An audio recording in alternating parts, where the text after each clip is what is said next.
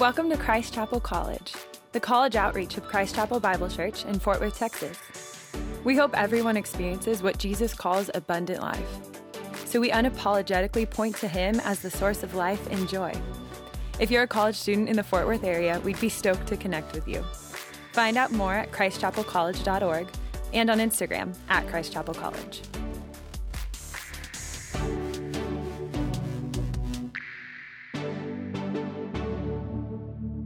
Friday, I almost got in a fight at Walmart.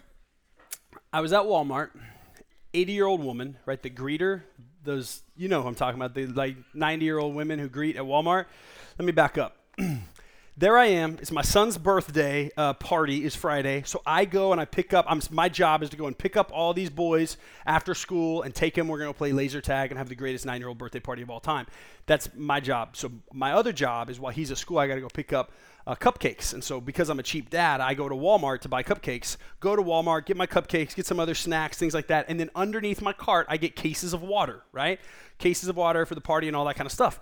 Well, it's all self checkout at Walmart. So I go and I self checkout. And I'm a pastor, so I don't steal that much. And so I was taking it and I would check it out and put it in the bags. And all of the stuff was the bag. And then I got the gun and I shot the little water barcodes too. But I'm not going to put them in a bag, right? You leave them in the bottom of the cart.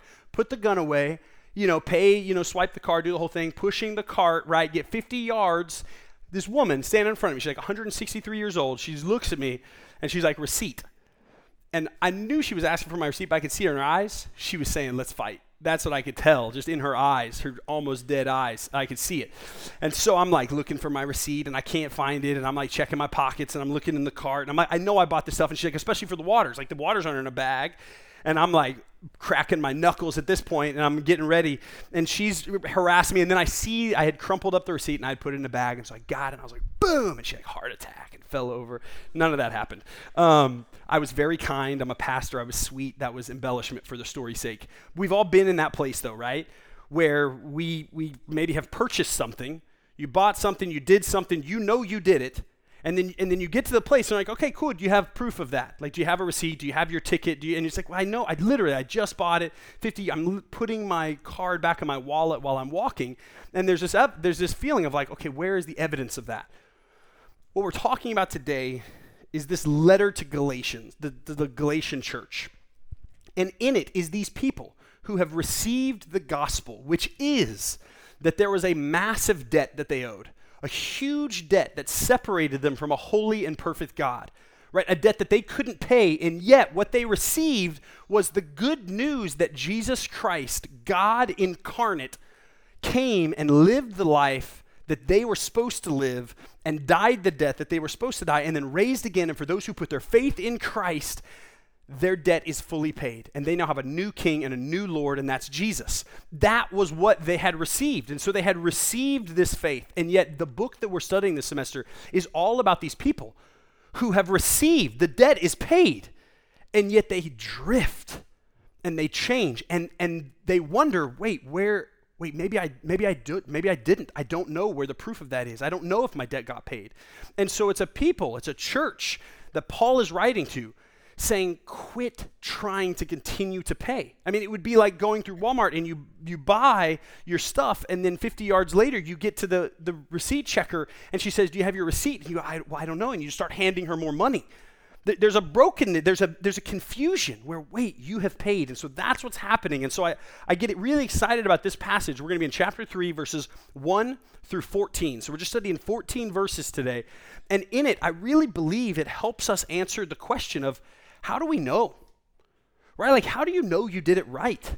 Right? If, if, if this massively important thing called our salvation, our reuniting with an eternal and holy God, is through faith in Jesus, what if you did it wrong?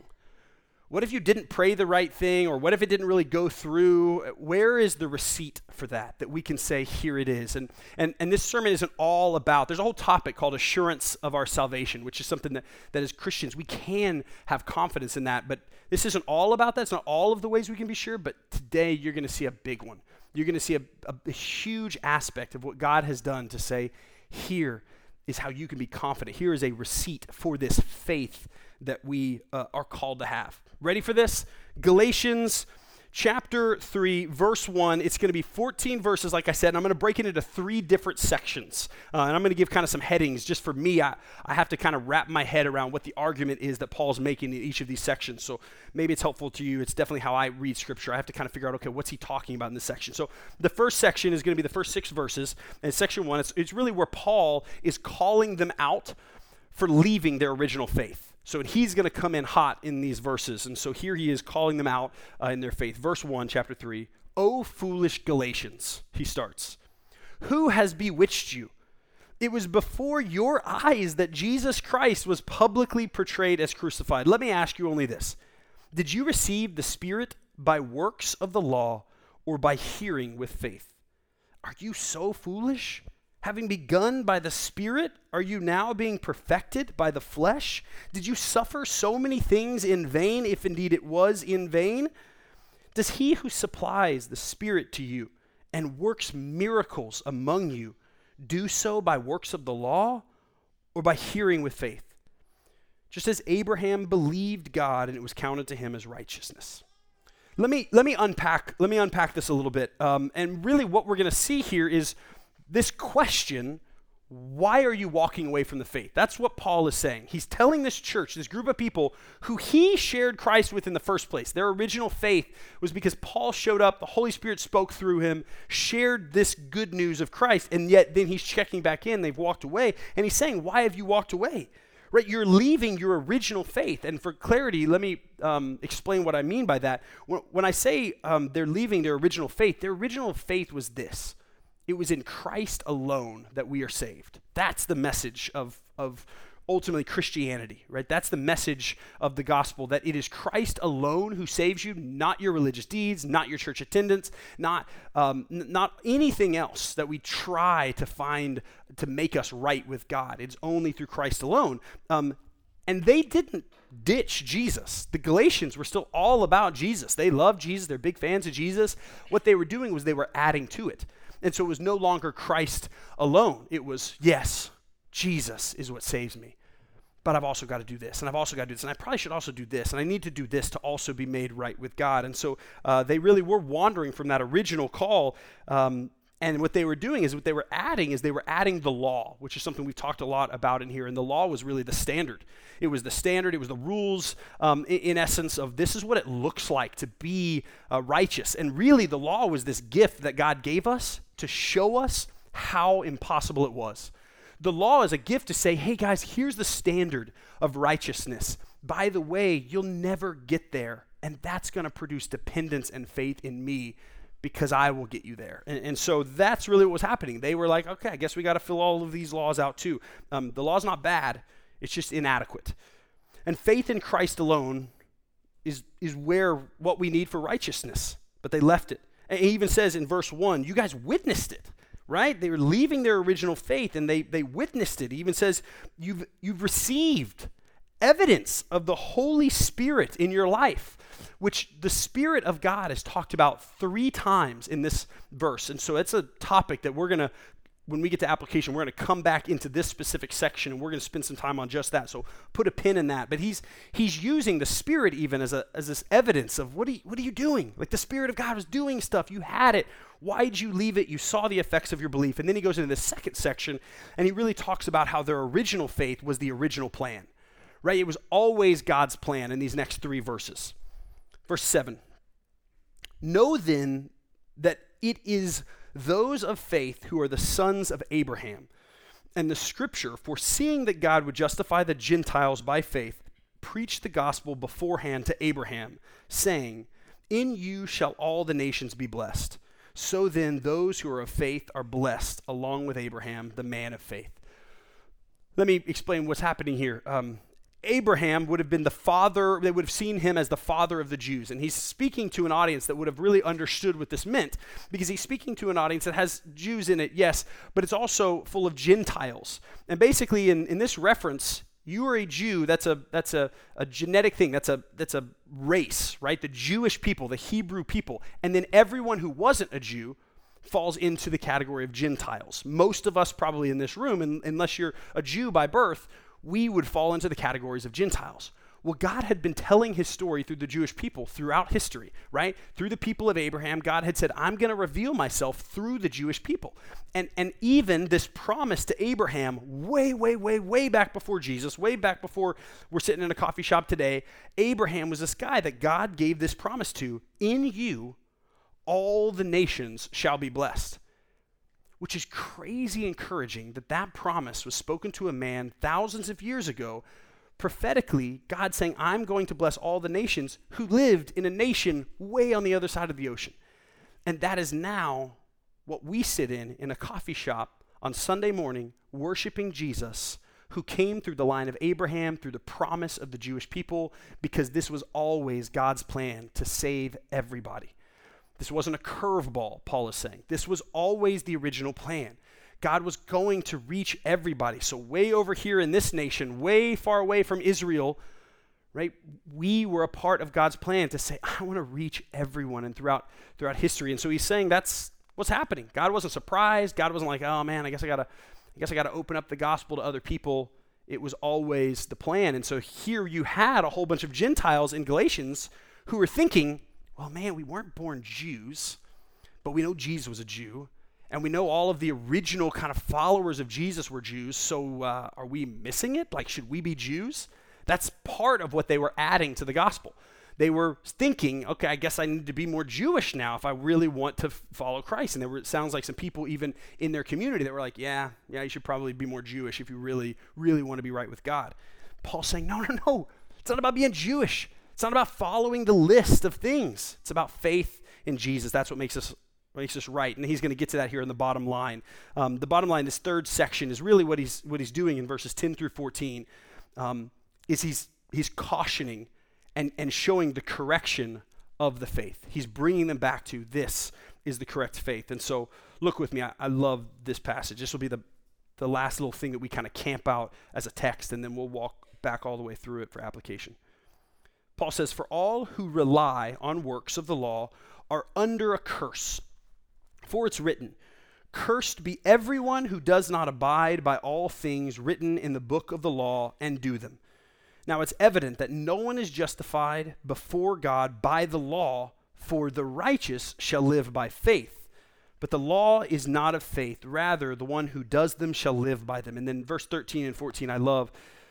He says, Christ redeemed us from the curse of the law by becoming a curse for us. For it's written, Cursed is everyone who is hanged on a tree, so that in Christ Jesus the blessing of Abraham might come to the Gentiles, so that we might receive the promised Spirit through faith. This is so rich. I want you to see a few things here. Verse 10, we see Paul saying, You're relying on works right? How well they're keeping the rules, how well they're living up to the standard. And, and when we rely on works, instead of faith, one, you will get exhausted. Right? If, if you came in here, and, and even if it's not conscious, but there is a subconscious draw for us. I don't know if it's about, you know, being Americans that have to do everything. If you, if you are an American in this room, I don't know if it's if it's just a pride thing. I don't know if it's a South thing. I don't know if it's a Christian thing. But there's something wired in us that says, "I've got to earn this. I've got to earn everything else in our life. Every other worldview, every other religion, every other religion is going to say, hey, this our pathway is just a different way to earn it. Here's our prophet. This is what he says, how you get there. Uh, everything else, you got to earn your grades. If you're trying to win over a girl, you got to earn the girl. You got to earn the guy. You got to earn the, the respect from your parents or the boss or earn the job. Everything else in our life is this, this struggle to, I got to earn it. And, and those aren't necessarily evil things. And then he comes along and says, You're relying on trying to earn it. You're relying on trying to do a bunch of religious things, check all these boxes to earn it. And he says, that's not, that's not how it works. You're just going to be under a curse. You're not going to earn it. Christ, righteousness comes from faith. Christ redeemed us from the curse because Christ Jesus 2,000 years ago became the curse. He took on the curse. He took on my debt. He took on your sin. He took on how far you fall short of what it looks like to be made right with a holy and perfect God that you were designed to be in relationship with. And every moment of your life that you're not connected to that God, starts to fill in that void of anxiety and fear and loneliness and temporary pleasure to cope with that and numb that. Just distract yourself. But we are designed to be connected, and Jesus came and He bridged that gap. Verse 13, He redeemed us from the curse. Jesus became the curse. Is there faith in that? That's the gospel. That's what Paul is reminding them. That's what Paul is reminding us. Do you believe that? Have you put your faith in that? We believe in a triune God. And what I mean by that is we believe God in three persons, that there is a Father that we're supposed to be in a relationship with who is holy and perfect. And we can't get there. And He sent His Son, who was holy and perfect, God incarnate in human form, who lived the life, died the death, rose again, and now stands at the right hand of God. And if we put our faith in Him and say, Yes, that's my only hope, then what happens is the Holy Spirit then comes and fills us. He then sends his spirit to fill us. And that triune God, that God, three gods in one person, then is what we worship. It shapes our identity. It sets us free. All of those things, that's what we sign up for. Not religion, not church, not doing all the right things, a relationship with God through faith that changes everything. If you're in this room, you're in one of two camps. These are pretty broad camps. You might be in this room, and I know there are people in this room who the, gos- the gospel that I just shared, the fact that you will not earn your righteousness, you will not earn right standing with God by how sober you are, by how moral you are, by how Christian you are, by, by the things you do, you cannot do that. And that is so contrary to oftentimes what, what other religions preach and, and oftentimes what other religious organizations will, will share at you. And, and you're in here and you think, wait, it's only by faith. You hear me say that.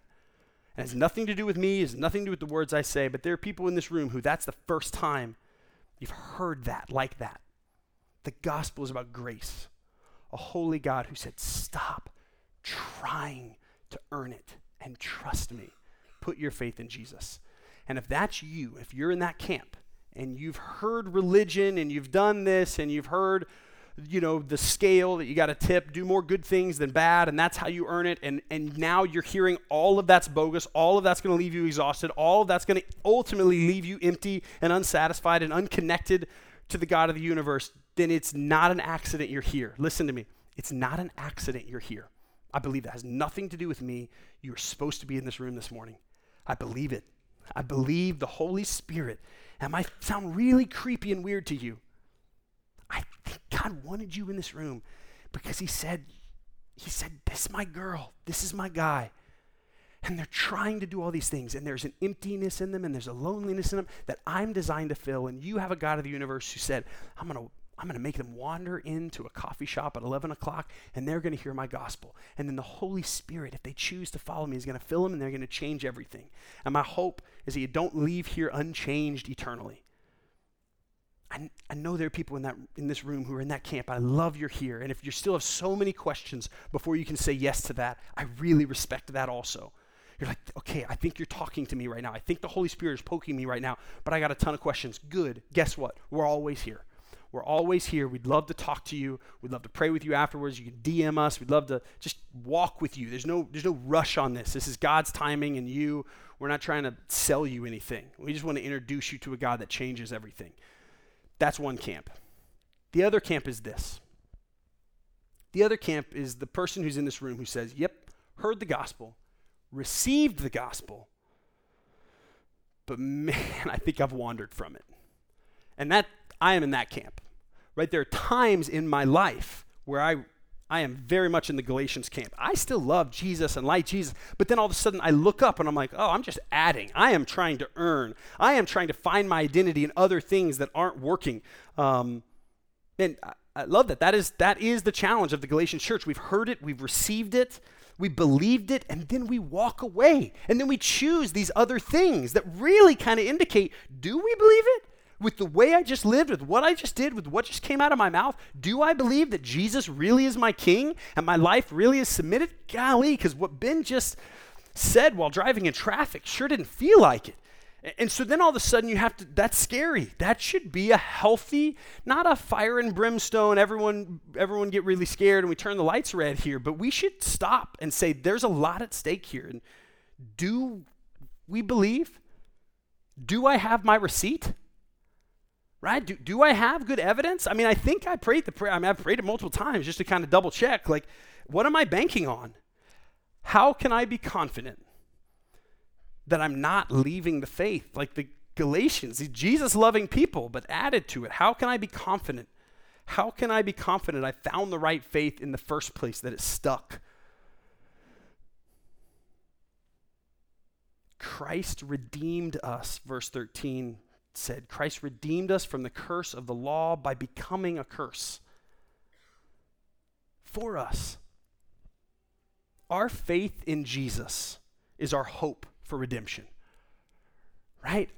Your hope for redemption is your faith in Jesus and Jesus alone. That's the only hope we've got. But then look at verse 14. That's verse 13, really explicitly.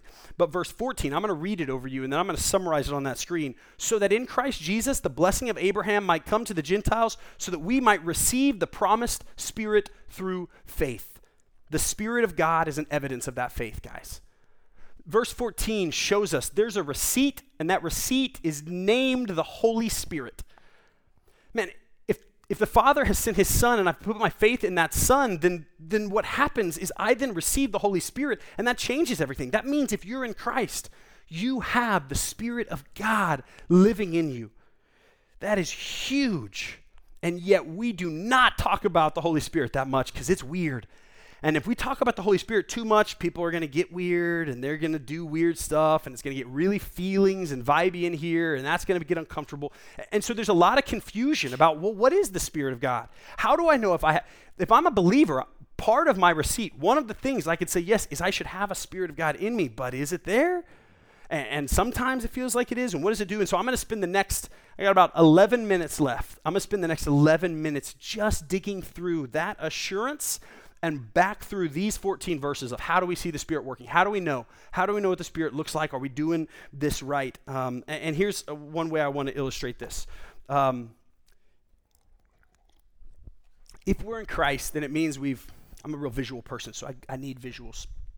Um, if we are in Christ, then it means that we've put our faith in, in Jesus, not just a not just a intellectual belief. Um, we've, we've surrendered our lives. We've said, yeah, Jesus is king, right? And what happens when that happens is the Holy Spirit then fills us, which we see in Scripture, right? We, we see that in Scripture. I even, let me reference Ephesians uh, is a great verse. Paul wrote this letter to the Galatians, so he wrote this letter to the Ephesians, different church, but listen to how familiar this is. He said the same thing to the Galatians, just slightly different.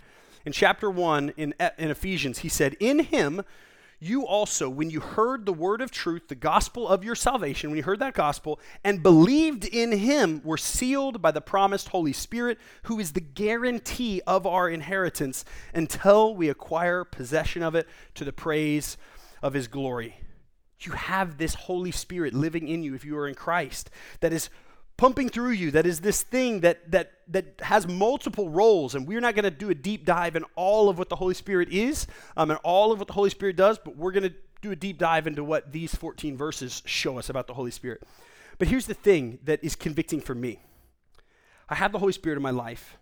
I believe that and i've, I've experienced that but here's what happens um, this dims right this dims in, in my life. And so all of a sudden I look up and I'm like, yeah, I got the Holy Spirit, but he's just he's not like not like it was during the summer.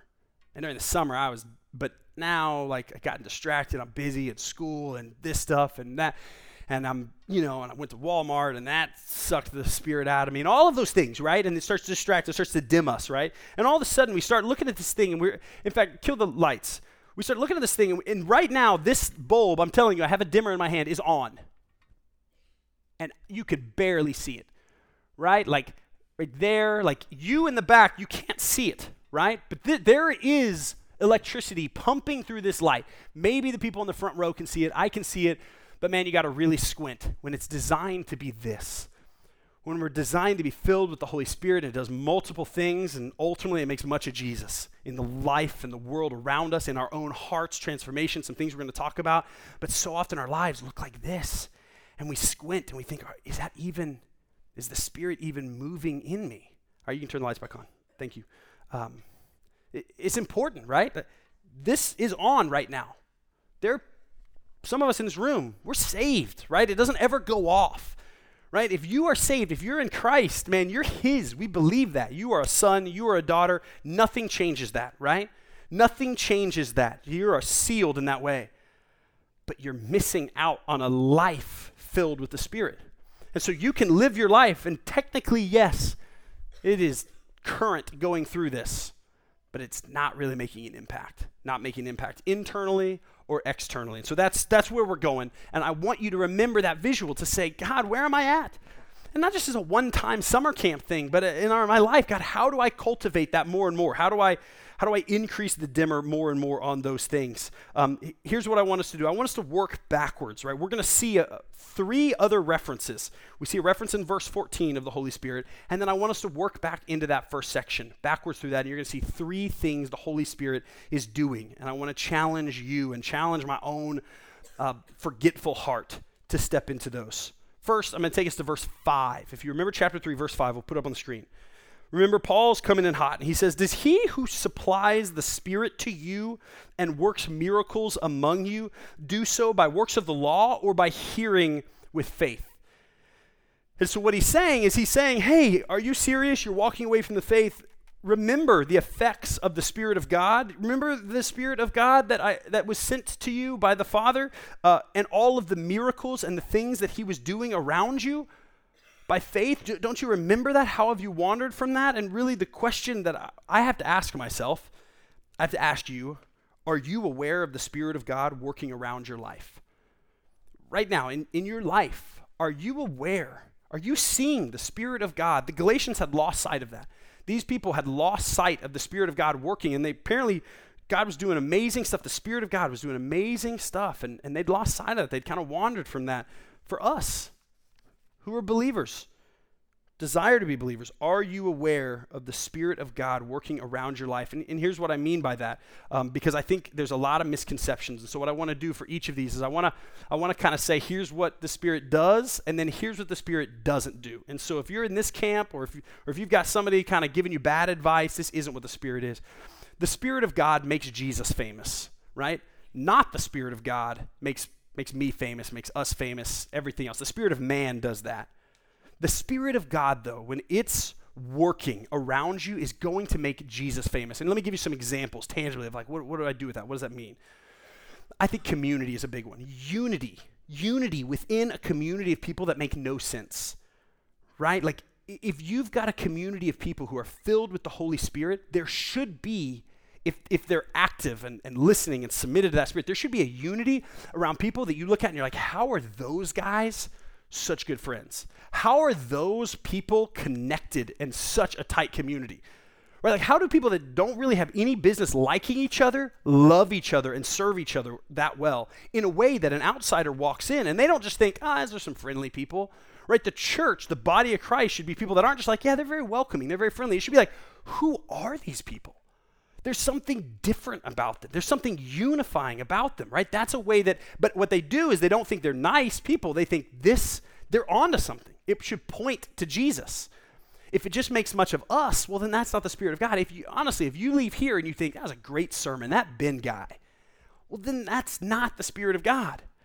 The Spirit of God is never going to say, wow, Ben is great.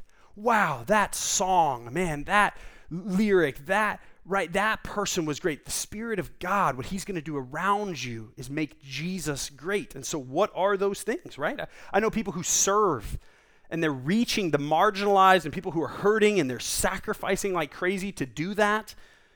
That's the Spirit of God making Jesus famous. These incredible things around us that we should be a part of. Here's what I want to challenge you with. I genuinely, I want to challenge you this week if you want to, to continue, just like I do, just like I need as a pastor, man, I need this to continue to increase that, that dimmer in our life, I want to challenge you. Look for and cultivate the ways the Spirit of God is amplifying Christ and his kingdom. I know that was a mouthful. Look for around you, look around you and say, where is the Spirit of God moving in a way that is amplifying, that is making loud Jesus? Where, what is he doing? Maybe you Maybe you see a service opportunity. Maybe you see people who are hurting. Maybe you see people who are lonely, and the Spirit of God is like, man, I want you to be a part of that. Or maybe you see other people serving, And you're like, that guy is different. That girl is different. The way they serve, the way what is happening around me because of these people is different, and I want to be a part of it. It's comfortable to not be a part of it. It's comfortable to stay here and stay safe. I want to challenge you this week look for those ways and then cultivate those ways. The Spirit of God is doing. Get out of your comfort zone, man. Experience what God might be doing in places that He doesn't need you. He doesn't need us to serve people and love people and, and bring about his revival. He, he doesn't need us, but he chooses to use us. And how crazy are we when we turn him down? When we're like, yeah, I'm good. I'm just gonna I'm just gonna stay where it's comfortable. challenge you. Go. Go. Verse three also. Are you so foolish? Again, Paul is strong in his language. He says, Are you so foolish? Having begun by the Spirit, are you now being perfected by the flesh? You, you began, it's a rhetorical question. He's saying, okay, the Spirit of God is what saved you in the first place. And now is it something else that's going to like keep you going, sustain you, mature you, right? That fancy word is sanctify. You've been saved, but now you're going to be matured and sanctified. He's like, no, of course not. It's the Spirit of God that should be working in us. The same Spirit that was there when the first current hit us is still there. And that's what we have to submit to to say, God, when I make much of Jesus, would he be Lord of my life? And so the question is for you and for me is the Spirit of God working within your life? Not just is he working externally and, and jumping into opportunities where, where he's doing stuff, but is he working internally in your life? In your heart, is God bringing about forgiveness that doesn't make sense, healing, peace. I'm not going to hijack from our Galatians. We're going to speak in Galatians 5 about a lot of the fruits of what happens with the Spirit, but I, want to at least give you this kind of juxtaposition. What the Spirit of God will do, He's all about transforming hearts, right? The Spirit of God is all about transforming your heart. But what is not the Spirit of God is all about feelings. And we get this one mixed up a lot, right? Like we, we, a lot of times, in fact, I would imagine when I first started talking about the Spirit of God, about half of you guys that would have been like, right? Like, okay, Spirit of God is feelings. Like the first thing I think of when I think of like the Holy Spirit, that person of the Trinity, is feelings and the vibe and energy and like, oh man, that's like when I'm really happy. And and, and that's not who the Spirit of God is, right? The, the Spirit of God is a is a God who who, who shows up in our life even when things are dim and dark. Um, there's a story I like to tell all the time. I used to travel and work at conferences and youth camps and things like that. And there was this worship band that we worked with um, a good amount, and they were awesome and just great. And you know, there's a bunch of high school kids, like a thousand high school kids worshiping, and they're just jamming out, leading all these worship songs. And I remember standing with the worship leader uh, one evening after a service, and we were chatting, and a high school kid walked up, and I, I think I've told this story before, so I apologize if you've heard it, um, but it's a good story. This kid goes, "Bro." Thanks so much, man. I felt the Holy Spirit. In that last song you played, I felt the Holy Spirit fall like I just felt him felt him fall on me.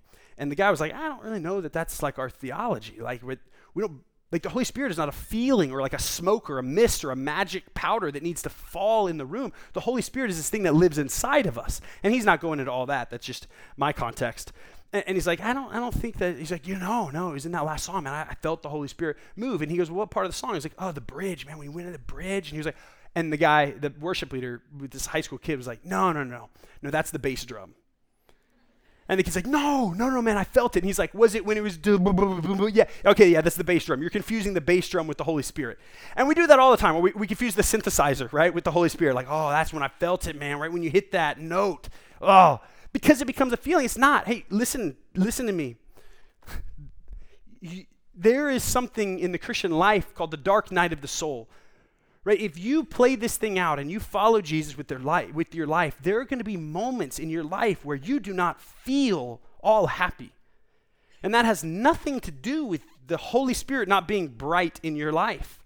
The most godly people in scripture men and women in the bible experienced some of the hardest lowest discouraging times where it wasn't all about feelings and look how happy I am. And if we qu- equate the Holy Spirit to happiness, we will be chasing something. And when we catch it, it will, we will realize it was, it was fool's gold. Right? The, they were close to the Lord. They were closer than they'd ever been. And it wasn't happiness, everything's all right, but it was the presence of the Spirit of God. It was peace in the midst of low, hard, dark times. Man, I want you to be prepared for maturity in your faith, not be a bunch of people that say, man, we need the Spirit of God, so let's crank the music loud and let's get feeling. If we start feeling sad, no, no, let's just stuff that down. Man, the Spirit of God is not feelings, it's about transforming your heart. The things I used to be addicted to, praise God, He's taken, He's restored. The way I used to see people, He's, he's changed and slowly transforming right changing my heart giving me peace where there shouldn't have been peace and joy and and and and all of this kindness when i don't want to respond in kindness. When what i want to respond is is anger and yet the spirit of god transforms my heart. And it's not about feelings it's about a transformed heart. That's what he does. Is there evidence of that in your life? Is that happening in your life? And i, I challenge for you this week submit your heart to the lord every day. Every day submit your heart to the Lord. And when I say that, I'm, I mean, I, I mean it to be nebulous. I, I mean, be in His Word, right? The Holy Spirit speaks through this, right? He, the Holy Spirit uses this. To, this comes alive. Um, a buddy of mine, actually Zach, who's on our staff, we were meeting and we were actually chatting about this passage, and he was talking about, man, just the difference between trying to read Scripture when you're not in Christ as a textbook and so if you're in this room and you're still asking questions, there are going to be things about this book that are just a book. And if you put your faith in Christ, there's going to be things about this book that transform, that open your eyes to it. Because the Spirit of God brings this thing alive this book, be in community. That's another way you submit your heart to the Lord. Other people who have the same Spirit of God, and you're checking things, and you're, man, what is this? And I have this conviction. What do you see here? And man, that, that, submit yourself. There's a whole beautiful list of God's graces that show up as disciplines that we could submit prayer and all kinds of things that we do. And I want to challenge you. If you want, if you want to walk through more of those, man, please reach out to us. We'd love to walk through more, just some deep disciplines of what it looks like to put yourself under the Lord. But here's the last thing. The last evidence of, of the Holy Spirit we at least see in this passage is verse 2. Right off the bat in chapter 3, he said this. If you remember, he said, Let me ask you only this Did you receive the Spirit by works or by works? Did you receive by works of the law or by hearing with faith? Which leads us to the question Paul saying, Did you receive it? The question for us is, Have we received it? Have we received the Spirit of God in the first place, right? Paul says, Did you receive it by works, by doing good things, or by faith? They received it by faith. They know that. They're reminded of that in this book. They would have read that and been like, Oh my gosh, he's right. Spirit would have convicted them as they read this letter from Paul. My hope is that for some of us, this is convicting. That we don't come into another worship service and feel good and then leave and say, but wait, I don't know if I've ever really put my faith in Christ. I've tried the Christian thing, I'm dabbling in it, I'm moral, I grew up doing it, my parents do it, my great whatever whatever your story looks like, is it personal? Have you received the Holy Spirit by putting your faith in Christ and Christ alone? Is and then all of those things, he renewing your heart, is he working around you, all of those things. And, and the, the juxtaposition, the little chart I'd give you here is the Spirit of God is received through faith, but the Spirit of man, everything else is received by just being good enough. And that doesn't work here. You're not going to be good enough to get the Spirit of God. But here's what it does the Spirit of God points to Jesus, Spirit of God points to holiness in my life. Spirit of God should start to change our life to look more and more like Him. There should be holiness in my life, not to earn the Spirit because I'm saying, Spirit, you drive because I stink at this. It drives me more and more towards Christ likeness, hitting basically every pothole on the way there, at least in my experience, because I'm stubborn. That's what happens. And so my challenge is my challenge is Jesus' challenge. This is Jesus' challenge to his followers. He says, repent and believe. You want to receive the Holy Spirit? Repent and believe. Repent meaning, man, you're living one way, you're living for yourself, you're, you're going in this direction. Repent, turn. Turn from that. Believe that I am the way, I am the truth, I am the life. No one comes to the Father, Jesus says, except through me. Repent and believe. Here's how we're going to end our time. We're going to go back up into worship here in just a second, and um, we're going to sing two songs, and they're really thought, thoughtfully um, strategic. And we're going to sing a song about the Holy Spirit. And in it, um, there's a, a line, uh, several lines that talk about you're welcome here. Right, you're welcome here. Flood this place. It's going to talk about the atmosphere and and and all of those things. Um, I, I want us to be really careful. We're not when we my hope too is we're not just singing songs. What's about to happen in worship is, I hope not just singing songs, I hope it's worship. And I want you to know too, you can sit, you can stand, you can sing, you can just sit in the back, read lyrics. There's no right or wrong way to do this, but my hope is that our remaining time together, you do business with God, you hear God's word, you feel His Spirit move and poke and tug at you in your heart, convict you of things. Would you be obedient to them? And so as we sing this song, we're not asking God to fill this place in a vibey sense right? We're not asking, would you fall in this place and, and fill this room? What we're asking when we when we pray the prayer that we're about to pray, if, if you're ready to pray that prayer, um, is we're saying, fill this place, right? We're saying, fill my heart. Because here's the deal, and I am a broken sinner who continues to wander back to things that don't give me life. And I know you are too. And I wander back to loneliness and anxiety and discouragement and sin and worship of myself and comfort for myself over all things and all of these other things that don't look like Jesus. And so when I pray this this worship, I say, God, fill me. I need more of you. Change my heart, fill my heart. I want that to be the posture of what we're doing. And then we're going to go right into another song because what happens when the Spirit is in us is He gives us the power to profess what we believe. What we believe, the theology of what we believe, that we believe in the Father, the Son, and the Holy Spirit, that they are our hope. We believe in a resurrection. And so we're going to end our time, if it's true for you to be able to stand and with your voice or even silently in your seat, that your heart would say, I believe you. That's our hope would God do what only God could do? Let me pray. Father, we're grateful for you. We love you. and we love you because you first loved us.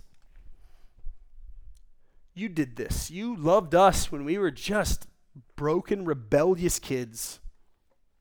And honestly, God, I look at my life and there's still parts of my life that are still this broken, rebellious kid. Yet your grace is good. Yet your grace is enough. Yet the salvation that you offered through Christ is powerful to redeem me from the curse that I was under, that we were under. God, we believe. We believe in you. You, our Father, that we are designed to be in relationship, has sent his Son, the second person of the Trinity, that those who believe might be filled with the Holy Spirit. God, would that be true for us? Would you help us increase that? Submit to that, listen to that, and be forever changed for your glory in the name of Jesus. Amen.